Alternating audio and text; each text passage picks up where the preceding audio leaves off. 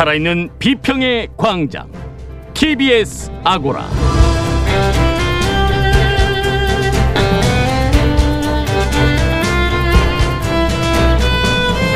안녕하세요. TBS 아고라 송현주입니다.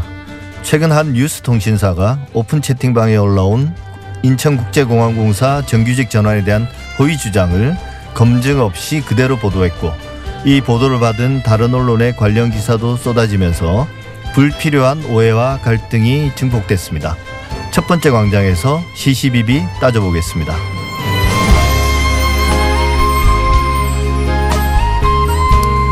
어제 오늘의 일은 아닙니다만 일본 언론 특히 극우 언론의 역사 왜곡이 다시 기승을 부리고 있습니다.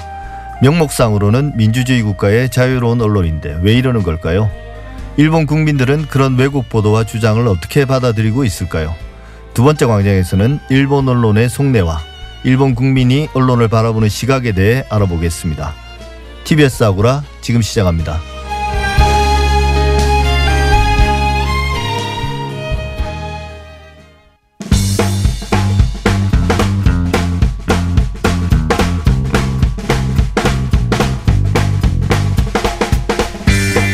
빅데이터 세상 시간입니다. 한국인사이트 연구소 전민기 팀장과 함께합니다. 어서 오십시오. 네, 반갑습니다. 전민기입니다. 예, 빅데이터를 통해 이번 주 가장 주목받았던 이슈 한번 알아볼 텐데요. 네. 먼저 지난 한 주 동안 가장 많이 언급된 키워드들은 뭔가요? 네, 먼저 윤석열, 추미애, 검찰 이 세 가지 키워드가 25만 3천 건이나 언급이 예. 됐습니다. 굉장히 많이 언급이 됐어요. 그렇네요. 예. 코로나는 빠졌습니까 이제? 코로나는 빠진 게 아니고 계속 이제 부동의 일이다 보니까 예. 예, 이야기는 안 해도 될 것 같아서 아, 예, 예, 제외를 1위니까 했습니다. 굳이 네. 특별히 이제 다음에 순위가 내려가면 그때 알겠습니다. 한번 말씀해 예. 주십시오. 그래서 지금 윤석열 검찰총장 추미애 법무부 장관 갈등 구조가 뭐 이번 주 내내 이슈가 되면서 많은 분들이 가장 많이 언급하고 또 관심 갖는 그런 키워드였고요.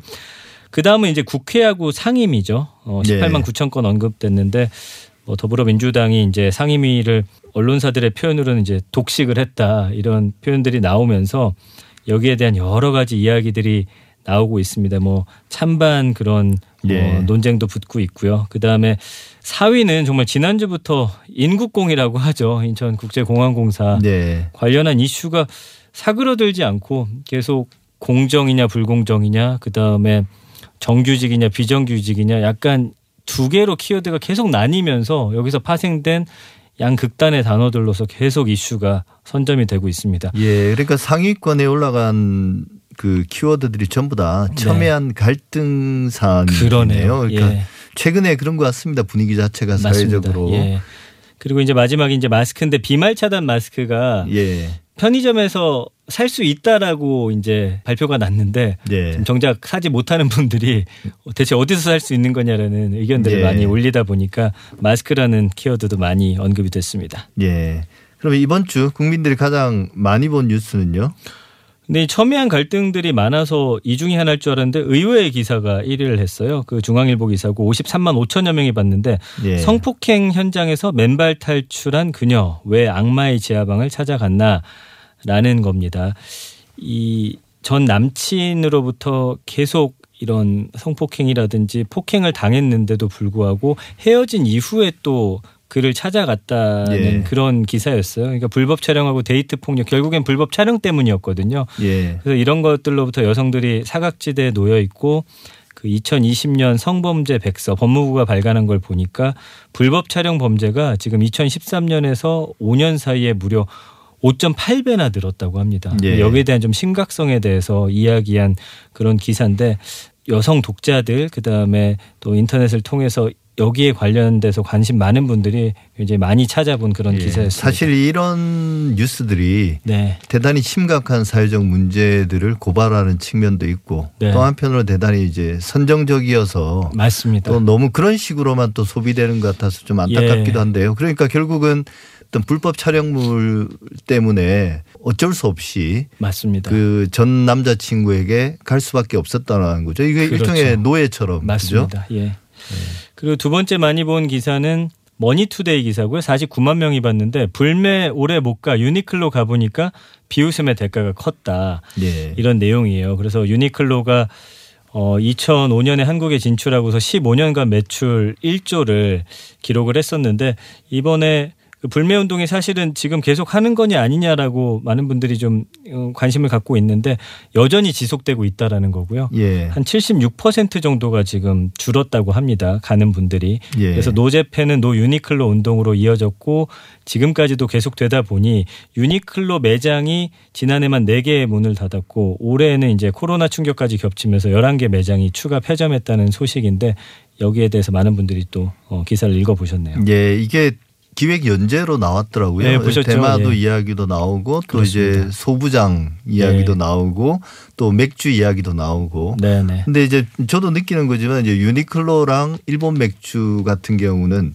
어, 일본 여행 같은 경우는 이제 그 코로나 사태하고도 연관돼 있지만 네. 유니클로하고 일본 맥주 같은 경우는 이미 사람들의 어떤 그 소비 패턴에서 빠진 게 아닌가. 그런 것 같아요. 예, 예. 그런 생각이 들더라고요. 댓글을 보면 또 우리가 관심사를 알 수 있는데요. 댓글이 네. 가장 많이 달린 뉴스 보도는 어떤 네, 먼저 건가요? 엔사 포털 같은 경우는 1위에 8,900여 개 댓글이 달렸고요. 조선일보 기사인데 2030 분노 김두관 아들은 영국 유학, 딸은 중국 유학 이런 게 금수저. 또 이게 클릭을 안 해볼 수 없게 또 제목을 뽑았는데 예. 김두관 의원이 27일이죠 페이스북에다가 청년들의 바람이 연봉 3,500만 원 주는 보안 검색원인가라고 썼는데 이게 이제 어 비정규직도 무시한 거냐 뭐 이런 식으로 또 댓글들 달리고 있고요. 그러면서 김 의원의 자녀들이 또 어떻게 살고 있는지를 또 사람들이 캐내 가지고 뭐 아들은 영국에서 유학했고 딸은 중국에서 유학했는데 이런 게 금수저자라면서 김 의원의 내로남불은 끝이 어디냐 뭐 분노했다라는 식으로 글을 썼는데 여기에 아주 첨예하게 또 댓글들이 맞붙고 있습니다. 예. 그 조선일보는 댓글 유발에서는 타의 추종을 불어하는 그건 맞아요. 예. 근데 이게 뭐 이 내용을 보면 김두관 의원의 주장 자체는 뭐 많이 배웠든 못 배웠든 하는 일이 어떤 거든지 간에 생계 걱정 없이 사람들이 음, 맞아요. 잘살 수 있으면 예. 좋은 거 아니냐. 네, 네. 그런데 이제 그것과 자녀들이 유학한 건 사실 별개의 문제인데요. 오히려 이제 자녀들 입장에서는 뭐 아버지가 너무 이제 서운한 소리를 한다는 네, 네. 그런 생각 들수 있을 것 같은데. 근데 이거 또 보면은 네티즌들이 이렇게 주장한다라고 하면서 뒤에 욕을 붙였거든요. 예. 어쨌든 댓글 유발러라고 할 수 있는 그런 예. 기사입니다.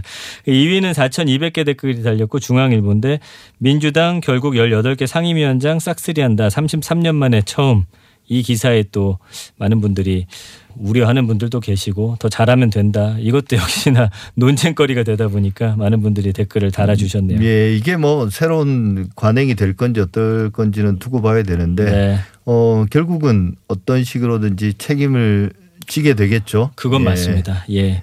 자, D사 같은 경우는요. 1위는 12,200개 댓글이 달렸고요. 연합뉴스인데 통합당 검정 마스크 쓰고 당분간 국회 보이콧 입니다. 예. 역시 오- 이번 주는 역시 정치 관련 기사에 댓글이 상당히 많이 달렸고요.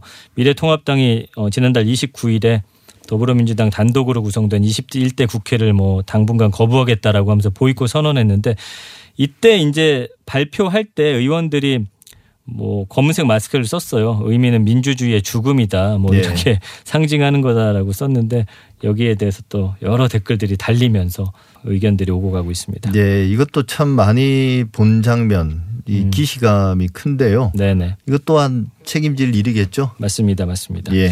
자, 그 다음에 이제 2위 기사는요, 1,900개의 댓글이 달린 뉴스원 기사인데, 검찰 추미애 아들 의혹 관련해서 군 관계자들 소환 조사라는 제목의 기사입니다. 예. 추미애 법무부 장관 아들의 군 휴가 미복귀 의혹 수사하고 있는 검찰이 당시 군 관계자들을 뭐 소환 조사했다라는 기사인데, 이것도 이번 주에 계속해서 뭐 톱 뉴스로 다뤄졌고, 여기에 대해서 또 많은 분들이 댓글을 달아주셨습니다. 예, 이게 오래전에 보수 시민단체가 고발한 사건이죠. 이 맞아요. 일이 있었던 것도 몇, 한참 된 일 같은데요. 네네. 참 검찰이 이리저리 많이 치는 것 같습니다.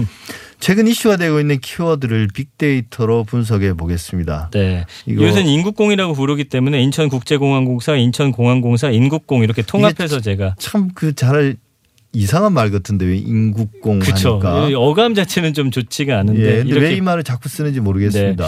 그래서 보니까 2020년 지금 6월 말 7월 초 언급량이 8만 6천 건이나 돼요. 굉장히 많거든요. 예.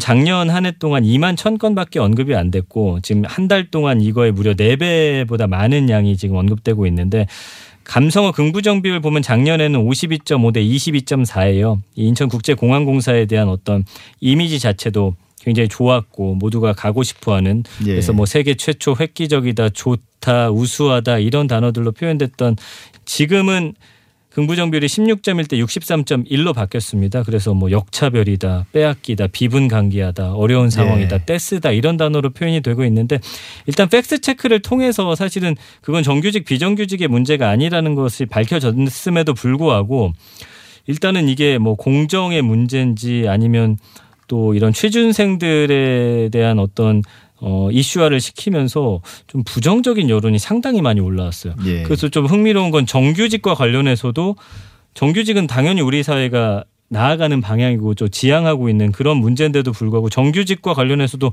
부정 비율이 상당히 올라가고 있다라는 게 보여서 이번에 어쨌든 이 인국공으로 인한 청년들의 그 취업과 관련한 부분에 대해서 정부에 대한 좀 부정적인 여론이 상당히 많이 올라오고 있습니다. 그 감성어 분석을 해보면 구체적으로 어떤가요?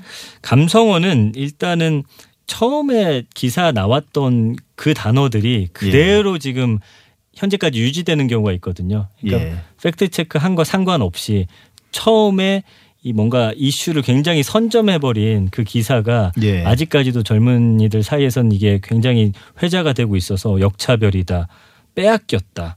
예. 사실은 이거 빼앗긴 건 아니잖아요. 그래서 이런 단어들이 가장 많이 언급이 되고 있습니다. 예.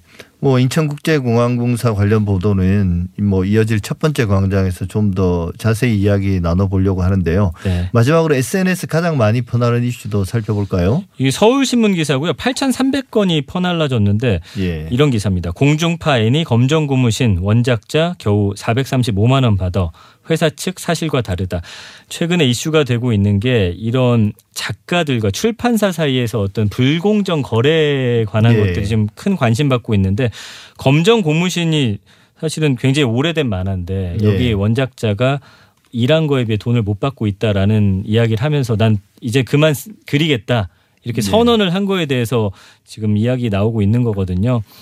근데 그 구름빵이라고 하는 어린이들 그 동화가 있는데 이것도 사실은 무대 위에 올려져서 전 세계적으로 많이 이슈가 됐는데도 불구하고 원작자가 받은 돈이 얼마 되지 않았다. 그러나 이 부분에 대해서는 계약서를 봤더니 원작자가 사실은 더 돈을 받을 수 있는 상황이 아니더라고요. 그래서 어쨌든 이것도 불공정 거래로 이야기가 많았는데 그 이후에 또 이 검정 고무신과 관련해서 이야기가 나오다 보니까 많은 분들이 굉장히 요새는 뭔가 공정하지 못하다라고 느끼는 부분에 대해서는 약간 분노의 감정을 끌어올리시기 때문에 더 많은 분들이 봐달라라고 하면서 어, 퍼나른 뉴스 1위를 예. 했습니다. 이게 결국은 법적으로는 문제가 없는 거죠. 현행법상으로는. 거의 대부분이 예. 그런데 그법 예, 자체가 이제 잘못됐다는 문제 제기가 계속 이어지는 건데 맞습니다. 이게 개정안이 나왔다고 그러더라고요. 예, 예, 예. 예, 그래서 꼭 개정안이 통과돼서 네네. 이런 창작자들의 권리가 네. 어, 정당하게 이제 보상받고 네. 어, 좀 더 그런 공정한 계약으로 나아가길 좀 기대해 보겠습니다. 지금까지 빅데이터 세상 전민기 팀장이었습니다. 수고하셨습니다. 고맙습니다.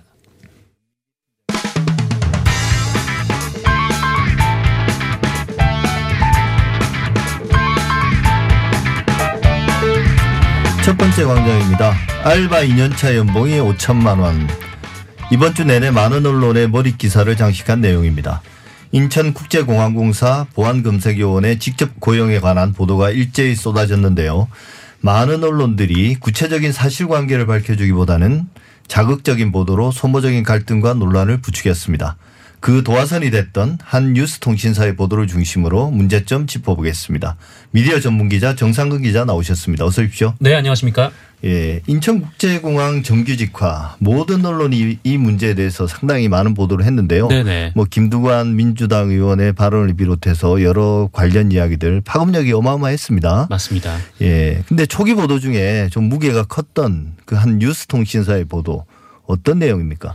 네, 뭐 가장 무게가 컸던 보도라고 하신다면 역시 뉴스원 기사를 단연 첫 손에 꼽을 수밖에 없는데 예, 어, 이 보도가 향후 이 사건을 규정을 해버렸어요. 네. 그렇죠. 보통 뉴스통신사의 최초 보도가 그 우리 흔히 말하는 프레임을 네네. 딱 짜는 보도가 많죠. 맞습니다.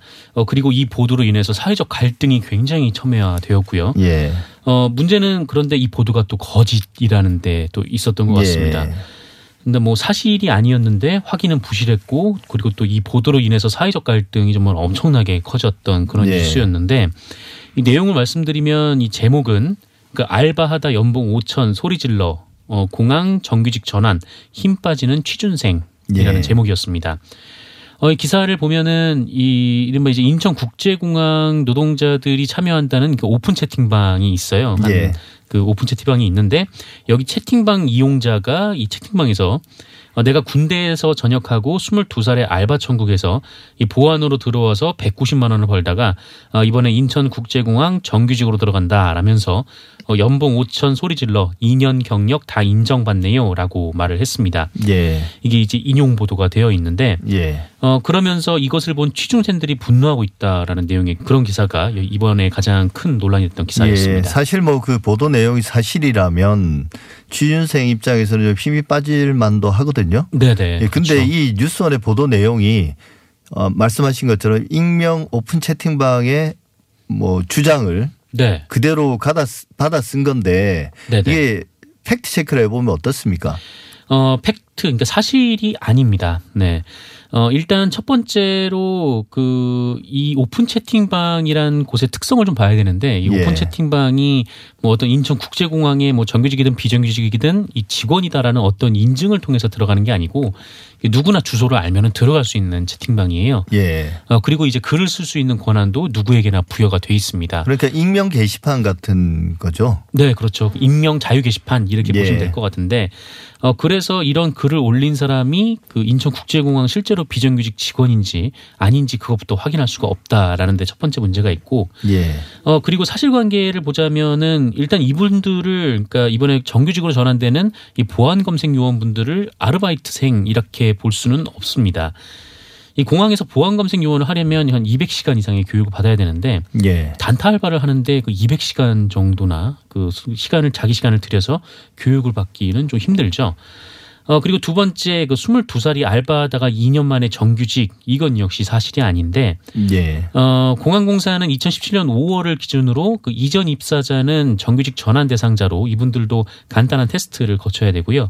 어 그리고 그 이후에 입사한 사람들은 별도의 공채에 응해야 됩니다. 예. 그러니까 이후에 입사한 사람들은 정규직이 될지 안 될지 몰라요. 예. 그러니까 이분이 2년 만에 정규직이 됐다라고 했는데 어, 대상자가 아닙니다. 네, 예. 공채도 아직 보지 않았으니까요. 어 그리고 그 연봉 5천을 받는다 이것도 네 사실이 아닙니다.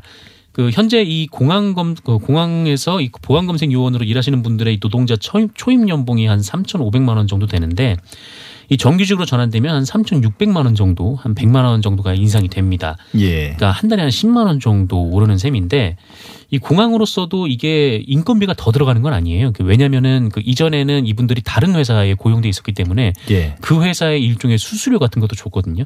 아, 예. 네. 그러니까 이 수수료를 그 노동자들한테 그냥 다시 준다, 직접적으로 준다라고 생각하면 됩니다. 그렇게 따지면은 이미 인천국제공항이 지급하던 인건비와는 크게 달라지지 않는 셈이죠.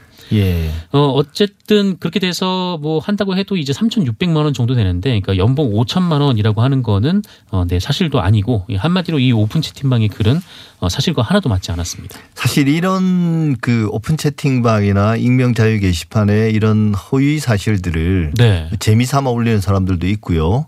누구 약 올리려고 그러는 건지 모르겠습니다만 네네. 혹은 정치적 목적을 가지고 교묘하게 이제 사실을 왜곡하는 그런 글들을 올리는 사람들이 있는데 정상적인 언론이라면 이걸 사실 검증을 하면 되지 않습니까? 그리고 네. 그 기사를 쓴 기자는 아무래도 이 이슈를 담당하고 있는 기자였을 텐데 그럼 기본적인 좀 지식들을 가지고 있지 않았을까요? 근데 왜 이런 기사를 썼나요? 해명은 어떻게 하고 있습니까? 음, 뉴스원에서는 이게 뭐 공정성에 초점을 맞췄기 때문에 그러니까 가장 중요한 것은 이 공정성에 대해서 취업준비생 분들이 느끼는 이제 분노다 이렇게 얘기를 하면서 예. 연봉 액수는 문제가 안 된다라고 해명을 했어요. 근데 예. 어, 이게 사실 말이 안 되는 게 그러니까 아르바이트 하다가 연봉 5천을 받는다 이 부분에서 이 많은 분들이 그렇죠. 분노를 하셨던 거거든요. 그러니까 예. 여기서 문제가 시작이 된 건데 지금 뭐가 이게 문제가 안 된다라고 하는 건지 뭐 그 부분을 잘 알 수가 없는 거고 어 그리고 이 기사를 쓴 뉴스원의 기자도 이 미디오너라고 인터뷰를 했는데 이 본인은 이 자기 그 기사에 문제가 없다라고 얘기를 했어요. 그래서 왜 문제가 없냐라고 했더니 이 사실 여부를 그러니까 인천국제공항공사에 확인하진 않았지만 예. 제보를 받아서 쓴 기사다라는 게 그 이유였습니다. 예. 그러니까 제보를 받았고 뭐 카카오톡 채팅방에 어, 그 내용이 있는 거를 나 본인이 봤기 때문에 이 기사를 썼고 그래서 이제 문제가 없다라는 거였는데 어 근데 이게 사실관계가 가장 중요한 부분 아니었겠습니까? 그러니까요. 네, 그러니까 전혀 네, 아니면 제보든. 뭐든 제보를 받았거나 아니면 어떤 자기가 익명 채팅방이나 뭐 게시판에서 어떤 글을 받건 간에 기자의 첫 번째 임무는 그 사실관계를 확인하는 거잖아요. 맞습니다. 그것도 아주 단순했는데 그냥 예. 인천국제공항에 전화해서 물어보기만 하면 되는 거였거든요. 그러니까 이런 글이 있는데 이게 사실관계가 맞느냐. 네네. 근데 이게 뉴스 통신사이기 때문에 뉴스원이 더 문제가 되지 않습니까? 아까 말씀하신 것처럼 뉴스 통신사에서 최초 보도가 나가면 많은 언론들이 네. 그 보도를 사실이라는 것을 전제로 후속 보도를 하거나 뭐 취재를 하거나 혹은 그대로 이제 받아 쓰기도 하는데요. 네. 이 뉴스원이라는 이름 많은 분들이 이제 처음 듣는 분도 많으실 거예요. 실제로는. 근데 어떤 매체인지. 음, 네. 그 뉴스원은 이 통신사이고요. 그 예. 머니투데이라는 그룹의 계열사인데 예. 어, 일단 통신사가 뭐냐면 이 독자적인 취재 조직을 가지고 이 수집한 뉴스를 그러니까 신문사나 방송사에 제공하는 기관을 어, 통신사라고 합니다. 예. 그러니까 뭐 지금이야 뭐 온라인 시대지만 예전에는 모든 언론이 또 모든 사건 현장 그리고 모든 뭐 기자회견 현장 여기를 다 갈 수가 없으니까 어 이제 취재진을 파견을 못 했고 대신 이제 연합뉴스나 이런 그 뉴스 통신사에서 거길 다 가는 거죠. 어 그리고 이제 거기서 기사를 작성해서 어 해당 언론사에 이제 파는 겁니다. 예, 네, 예. 언론사가 그걸 사서 어 지면에 이제 배치를 하고 그래 왔던 거죠. 그래서 어 이를 통해서 이제 통신사는 언론사로부터 전재료를 받고 또 언론사는 그걸 이용해서 본인들이 커버하지 못했던 그 어떤 이제 사실관계 이제 취재를 이제 대체를 하게 되어 왔던 것이죠. 예. 네. 그러니까 이게 언론사에게 기사의 원재료를 제공하거나 맞습니다. 혹은 일- 일종의 도매상인 거잖아요. 맞습니다. 예. 그래서 그런 뉴스 통신사의 역할이나 뭐 기능 혹은 그에 따른 원칙을 볼 때 가장 사실관계에 엄격해야 되는 거잖아요. 네. 근데 그래서 이제 아까 말씀드린 것처럼 한번 오보를 내면 그 걷잡을 수 없이 확산되는 건데 맞습니다.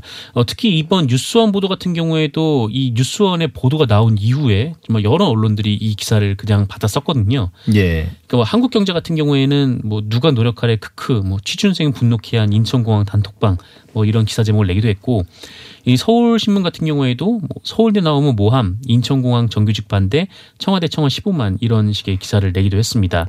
그러니까 뉴스원이 처음 썼던 그 방향대로 계속해서 언론들이 따라갔던 예. 이 그런 상황이었는데 어 게다가 또 그 과거에 좀 사례를 말씀드리면은 그 연합뉴스 같은 경우에도 지난 4월에 어 코로나19로 인해서 그 의료인이 사망했다라는 오보를 한번 낸 적이 있었어요. 예. 근데 그때도 이제 여러 언론에서 그 보도를 보고 전제하거나 혹은 이제 받아 씀으로써 이 오보가 이제 확산됐던 그런 측면이 있거든요. 예. 예. 그 사실 그 언론사에서 일하는 분들이 뭐 통신사에 대해서는 뭐 기본적인 신뢰가 있는데 일단 뭐 통신사가 우리가 이제 그 커버하지 못하는 그러니까 일반 기자들이 커버하지 못하는 그런 좀 그 디테일하고 좀 구석구석 뭐 이런 뉴스들을 전하는 측면들도 있고 거의 대부분 이제 그 사실관계만 이제 드라이하게 전하는 건조하게 전하는 그런 기사들만 작성을 하기 때문에 사실이라고 인식하고 그대로 보도를 하는 경우들이 굉장히 많죠. 예. 그래서 제가 이제 아까 말씀하실 때그 뉴스원의 기자나 또 담당 데스크가 기사의 취지와 논조가 중요하지 네. 사실관계가 중요한 게 아니다라는 해명이 참 이해가 안 됐던 거예요. 사실 네. 은 뉴스통신사는 팩트 자체가 생명이니까.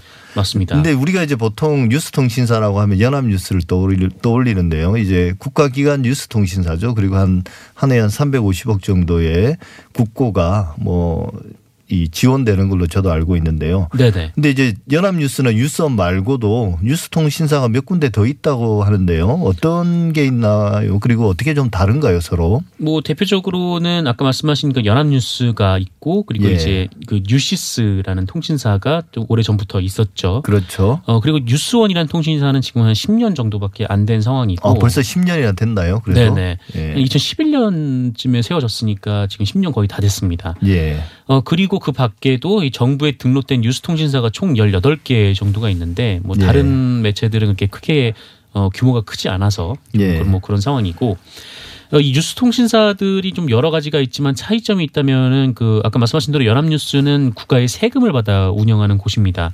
어, 국가기관 통신사라고 하고요. 어, 많은 세금을 받고 운영을 하기 때문에 기자들도 상당히 많고 또 이제 뭐 대체로 어, 지역 곳곳에도 기자들을 파견하고 예, 있고 그리고 특파원도 많고요. 네. 예. 그다음에 다른 매체들이 갈 수 없는 곳에 갈 수 없는 나라에 이 특파원도 예. 연합뉴스에서 보내는 경우가 많습니다.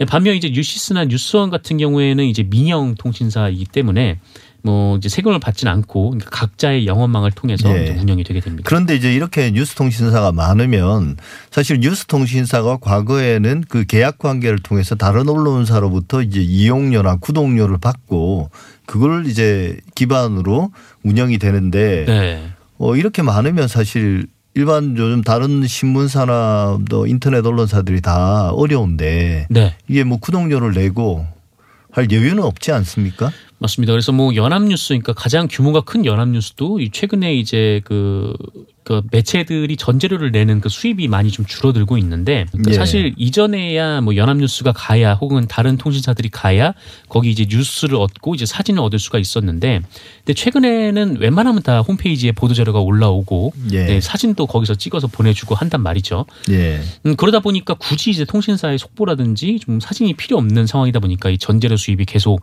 그쪽에서는 감소를 할 수밖에 없는 건데 어 다만 좀 이런 부분이 있습니다. 그러니까 요새는 이 그러니까 이 어, 연합뉴스나 이 뉴스 통신사들이 그러니까 도매업이 아니라 이제 소매업에 직접 뛰어드는 그런 모습을 보이기 시작한 거예요.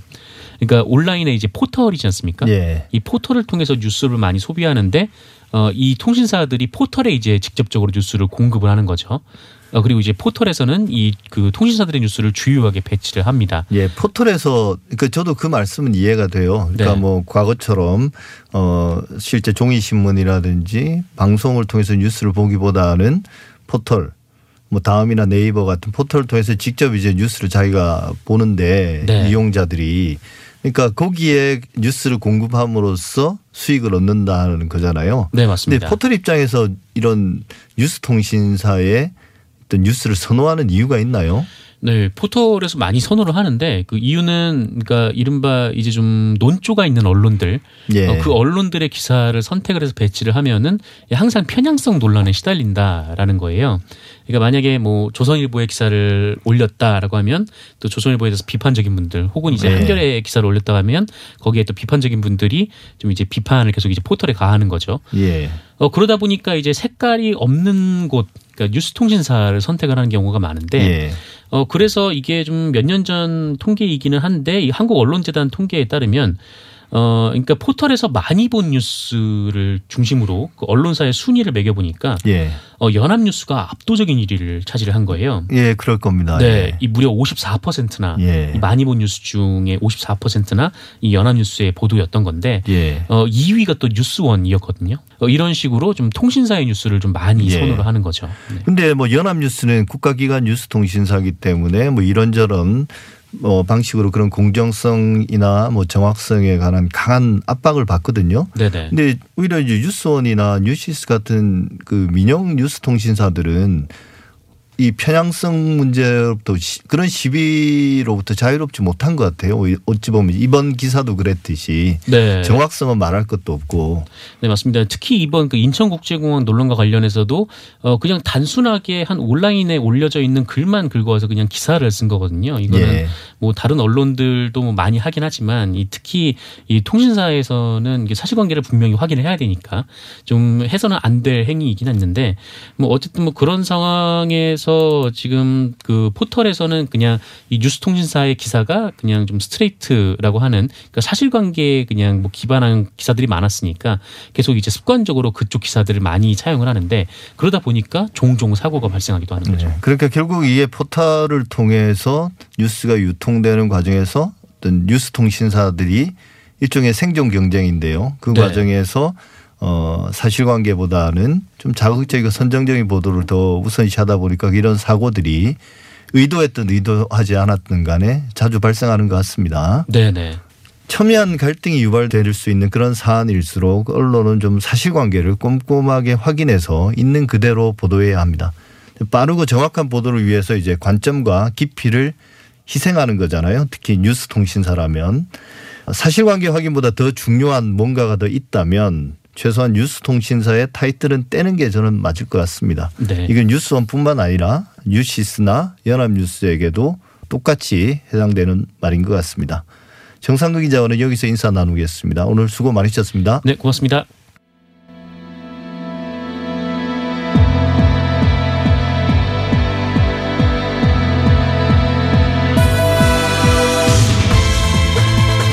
여러분은 지금 한림대 미디어 스쿨 송현주 교수가 진행하는 TBS 아고라를 듣고 계십니다.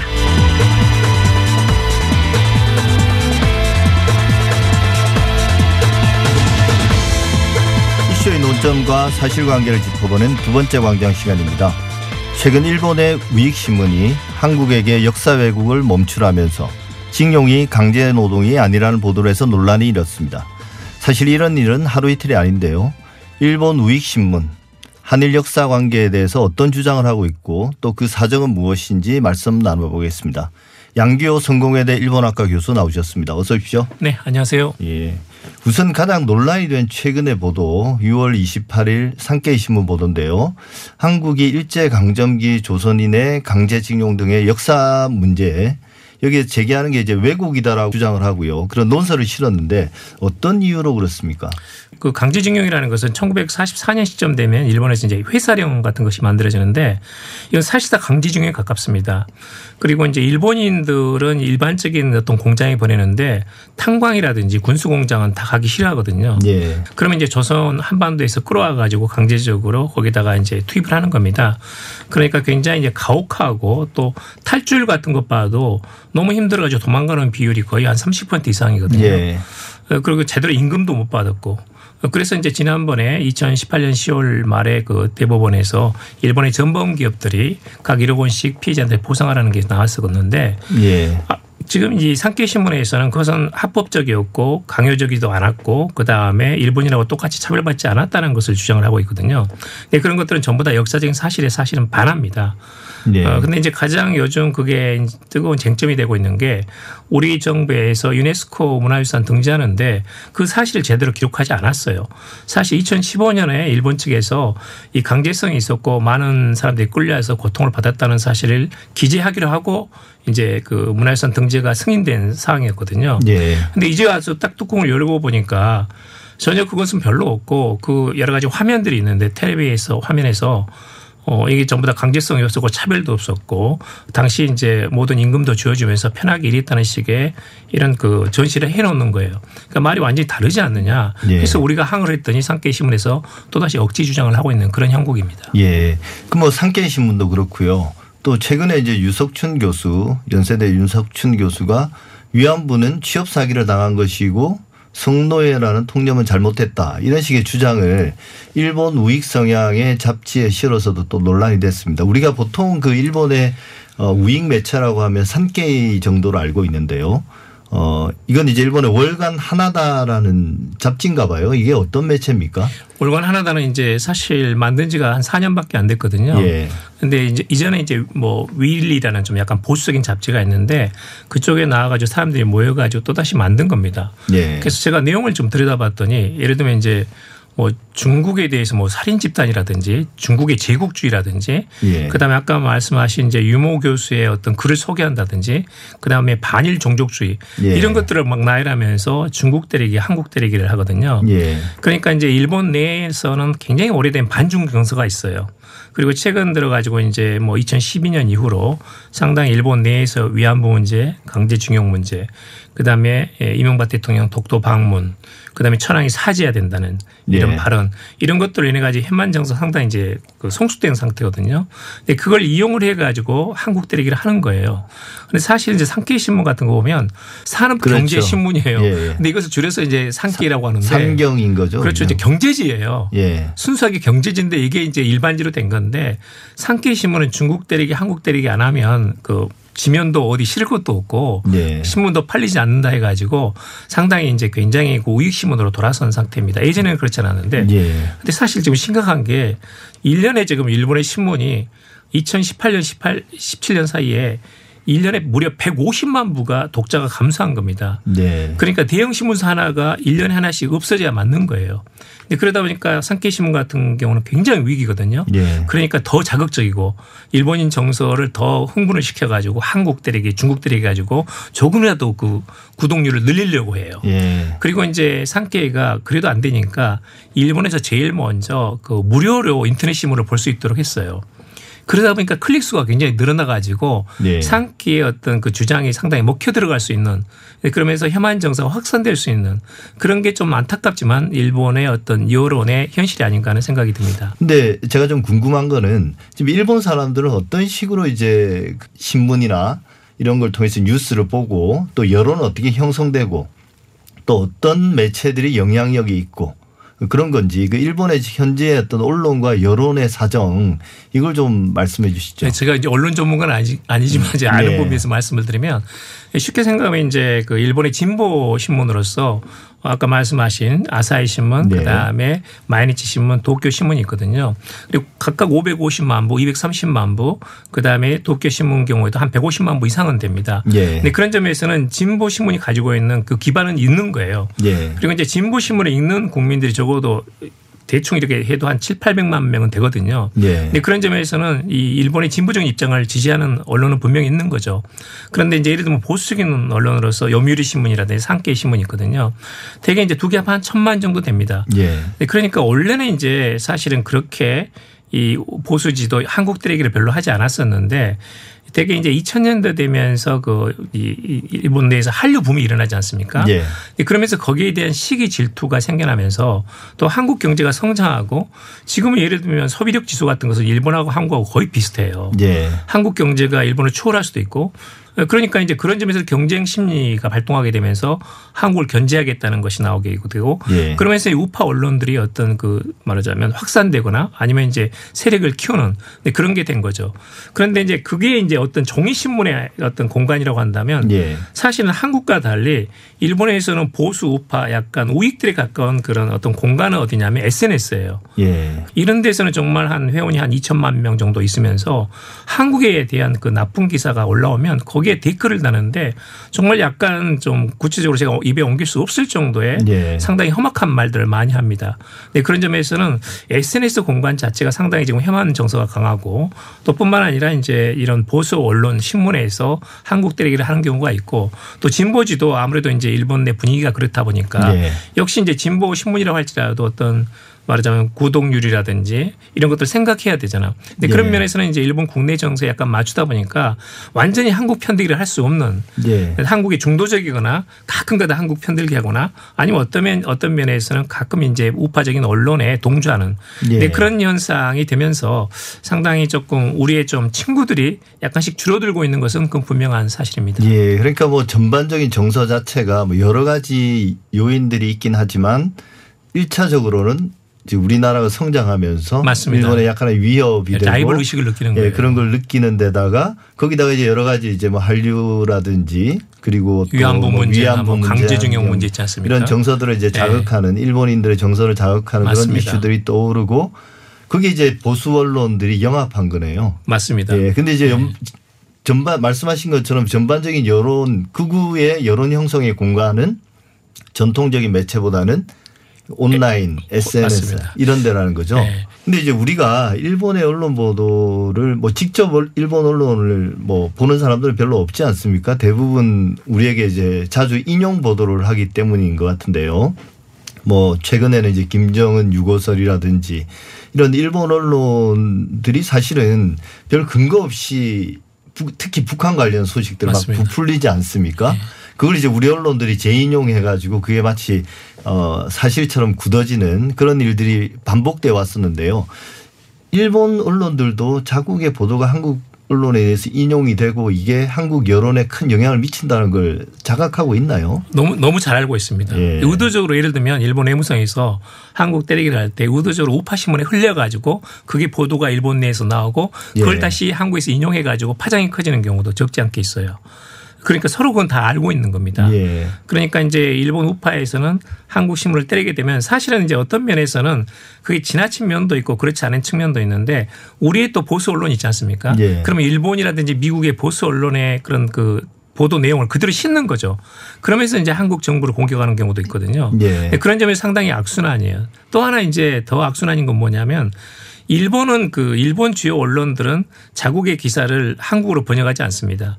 예. 그런데 우리의 이제 그 보수 언론들은 뭐 조중동이라고 불리는 그 보수 언론에서는 대부분 다 대부분은 아니지만 상당 부분을 일본어로 바로 실시간으로 번역을 하거든요. 예. 그러니까 이제 그런 내용들이 야구저편이라든지 아니면 일본의 언론사에 바로 그냥 들어갑니다. 근데 그렇게 되니까 그 내용들은 뭐냐면 아무래도 보수 언론에서는 대정부 비판적인 입장이 많기 때문에 예. 그걸 그대로 인용해 가지고 실리다 보면 일본의 많은 사람들은 어떻게 생각하냐면 아 상당수 많은 한국 국민들이 한국 정부에 대해서 비판적이구나. 그러니까 한국 국민들하고 일본 국민들이 합쳐가지고 한국 정부를 비판하자, 비난하자라는 식으로 오해할 가능성이 굉장히 많은 거예요. 예. 그런 점에서는 굉장히 저는 비대칭성이 있다고 보고요.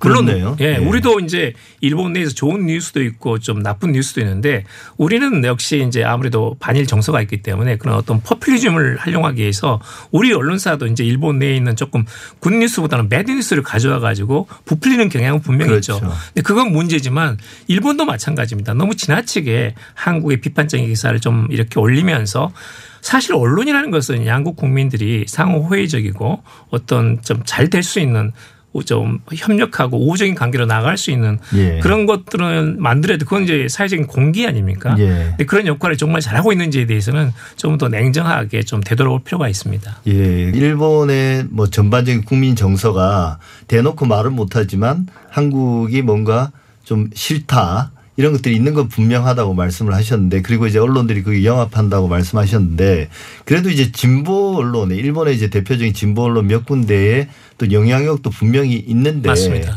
그런 신문들이 이런 문제에 대해서는 오히려 대단히 소극적이거나 좀 위축된 보도를 하는 게 아닌가. 이제, 이제 예를 들면 이런 건데 이제 아사히 신문에서 그 이제 그 위안부에 관한 보도를 계속 했었거든요. 예. 일본이 잘못하고 반성해야 된다는 입장에서 진보 언론에서 이- 이야기를 한 겁니다. 예. 그런데 이제 일본 우익들이 아사히 신문 때리기를 계속 한 거예요. 소송도 걸고.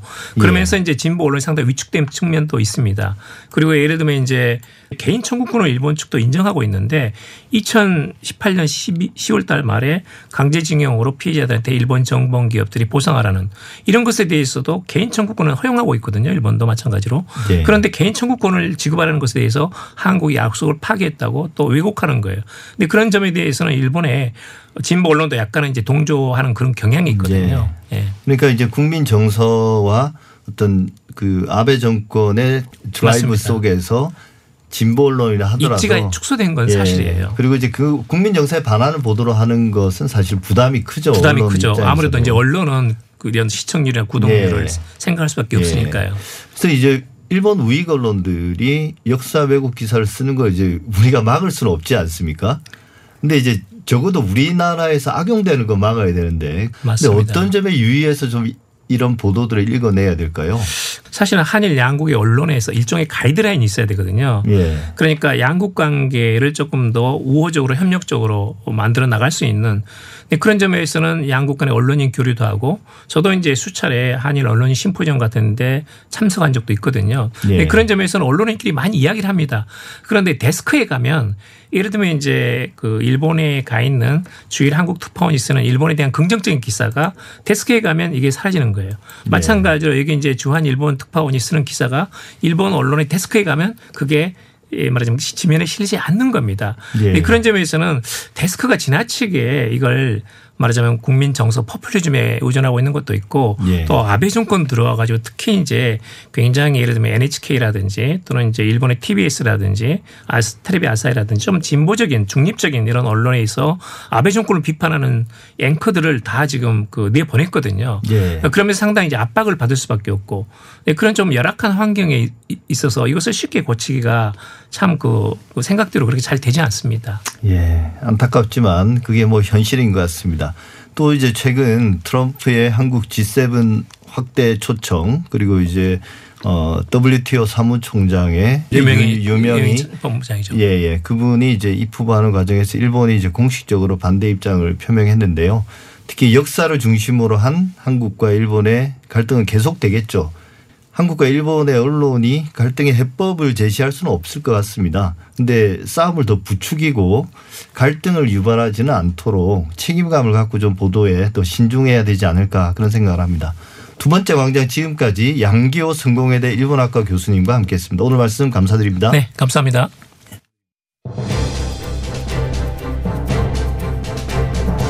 TBS 아고라 오늘 준비한 내용은 여기까지입니다.